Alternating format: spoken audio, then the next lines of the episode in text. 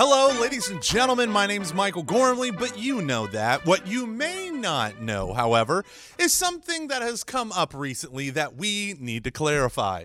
See, week after week in our beautiful relic reveal, we tell you about the amazing saints of whose relics we are going to have on display at the new Our Lady of the Angels Chapel. And we're all very excited. That's why we're doing these videos one ish at a time. But the number one comment I have from people that I did not anticipate was there's no chapel. Where are the relics being kept? Okay, so here's the deal. Before the chapel is built, we don't have the relics. Now, we have a handful of relics that have always been here at St. Anthony's. You can see them in our Adoration Chapel and whatnot. And we are going to get those recertified and all the stuff from the Vatican through Father Carlos but we don't currently have possession of the relics. And it's kind of funny because I have consistently forgotten to mention that in every one of these episodes. And someone said, I'm so excited. Where are you guys keeping these?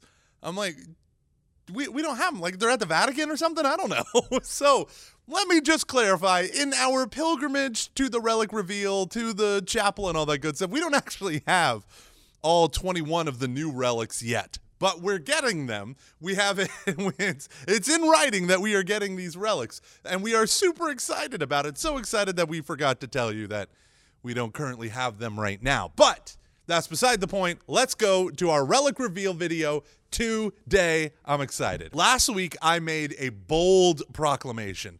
I said, coming up next, we are going to top Pope John Paul II. Do you remember me saying that, Jay? We're actually going to top this. I don't know how you top this, but we're going to top this. I definitely said that. And Diane, uh, she wrote to me and she said, Michael, how can we possibly top JP2? This is how you top JP2 with not one relic reveal, but two relic reveals. And these relics are apostles. That's right, Saint Simon and Saint Jude. We are revealing the fact that we have the ancients, Simon and Jude, two of the most reverenced and invoked apostles in the church, especially St. Jude. We are having their relics here at Our Lady of the Angels Chapel. I'm going to talk a little bit about St. Simon, a little bit about St. Jude, and then we're going to bring them all together and it's going to be miraculous. For our first saint, we're going to talk about St. Simon and why he was such an important figure in order to understand who Jesus Christ was and what Jesus Christ accomplished. Now, little is known about St. Simon, but here is the most interesting thing his name, or at least a, a, thing affixed to his name, has been a subject of controversy. If you look in, I think it's Mark's gospel, it calls him a Canaanite. If you look at Matthew's gospel, it says that he's a zealot. What does this mean? Well, the Hebrew word for zealot is very similar to the word for Canaanite. Now, what is a zealot? Well, if you take the big step back from Judaism as a whole, you look in the book of Exodus when they had the whole golden calf incident, and Moses comes down, he sees everyone worshiping the golden calf. He says, Who's on the side of the Lord? And the Levites all join Moses, and he says to them, Because you're zealous for the law of the Lord, take up a sword, every one of you, and mow all these other people down. You end up seeing this kind of pattern of a zealot being someone who is so fervent for the traditions of the fathers or fervent for the faith of Yahweh that they actually go into acts of physical violence against those who would transgress the laws of God. So, this notion of zealot was this notion of we are here for the political and religious liberation of the people of Israel. Now, in the first century, as you well know, the Roman Empire had conquered the whole area. It was under the province of Syria, a governor named Pontius Pilate, all of these different things where the Roman system of oppression and management and control was present over Israel. And there was a huge amount of, of, of fervent devotion to up, uh, upend this Roman rule. Well, there was a party called the Pharisees. They were trying to hasten the coming of the Messiah through a strict obedience to the Jewish uh, purity laws and purity code, right? They were ratcheting up what the laity were required to do by being holier and holier and holier.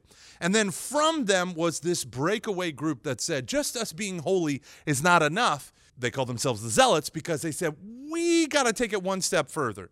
If we're awaiting a Messiah to come, we need to start taking actions to purify our land of this infidel, Roman, you know, pagan influence, right? And so what they began doing was they would carry daggers under their cloaks and they would kill Romans who got too close to Judaism and Jews who got too close to the Romans. Now, just imagine this. You have a convert from this zealot party who is now following Jesus as a disciple, not just a disciple, but an apostle, one of the 12. Now, why does this matter for us? Well, St. Simon Simon would go out to become an apostle. Many people think he moved into Egypt and began preaching the gospel there, and then traveled up into Mesopotamia, and then met up with his homeboy, St. Jude, in Armenia where they were both martyred, right? So, not a ton is known about St. Simon. He's not Simon Peter, he's the other Simon, right? And he's often given that that distinguishing mark of Simon the Zealot. Well, now you know a little bit more of the backstory of being a zealot at that time. You were fervent for a political, earthly, military Messiah to overthrow the Romans. How fascinating that Simon helped to overthrow the power of the Roman Empire, not through violence, not through a dagger, not through the sword, but through preaching the gospel of Jesus Christ.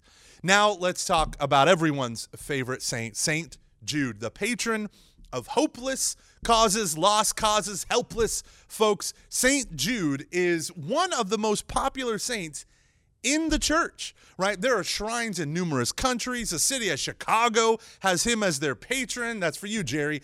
Um, he is also the patron of Armenia, where he was martyred, right? All of these things that have come about because St. Jude is known as he who cares for the lost or those with uh, considered to be hopeless causes. This is the letter of St. Jude attributed to the same apostle, Jude Thaddeus. He's not to be confused with the other Jude, also known as Judas Iscariot. But this is it right here. This is it. It's just this little guy. Just one chapter, 25 verses. Not that uh not that meaty, not that beefy. Still important. Why? Because it was a letter written to all the churches, but a particular church that was being persecuted and was dealing with false teachers and whatnot. And so the power of what St. Jude is doing in these hopeless or lost cases is encouraging them to do something that this world cannot offer. And what that is simply is hope founded in Christ, right? When you hope, we are wishing for a difficult thing to come about, something that we want to happen that's difficult, so we can't just go and make it happen easily, something that's going to happen in the future that we really, really desire. It's different than a wish because I have an expectation that, yeah, it can actually be fulfilled.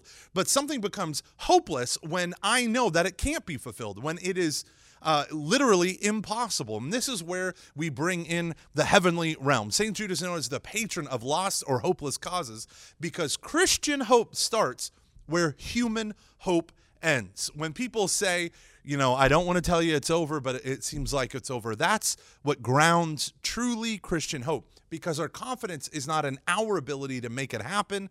Our confidence, our expectation is rooted in Christ Jesus. Christian hope is so important to live the Christian life.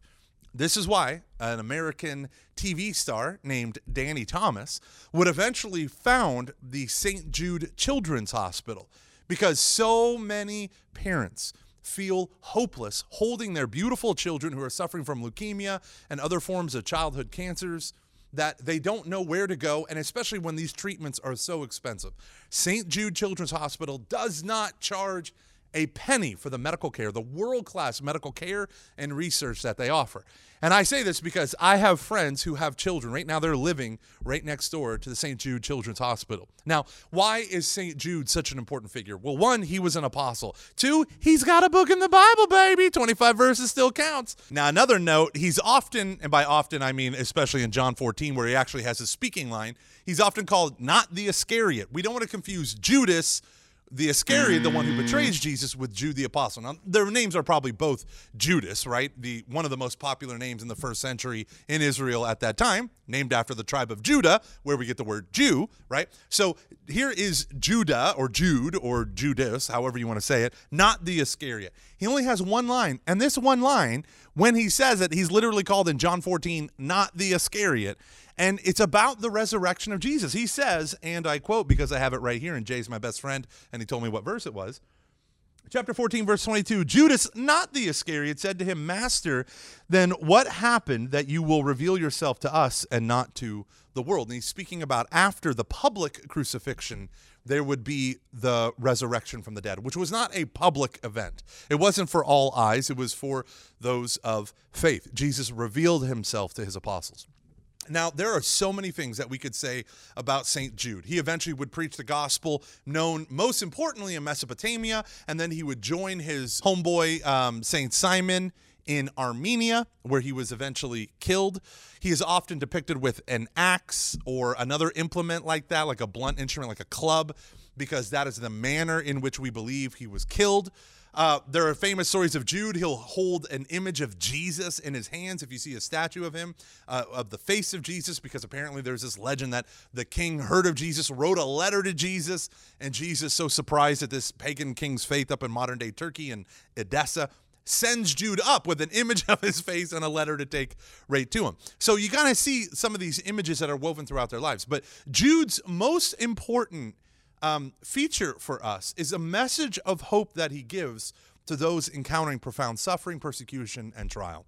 You and I need to rally around this as our Catholic faith becomes increasingly persona non grata here in our culture, in our world. The gospel is always countercultural, but sometimes more than others. So, brothers and sisters, let's wrap up this relic reveal video, reminding ourselves that, like the apostles, guys, we're getting apostles in the relics. This is awesome. Stay tuned, more to come. But as we get these apostles to reverence their memory, may we always remember to leave behind every burden and sin that clings to us so that we can follow Jesus Christ, the leader and perfecter of our faith. All right, brothers and sisters, this has been yet another Relic Reveal. God bless you. We'll see you next time on our pilgrimage to the Our Lady of the Angels Chapel.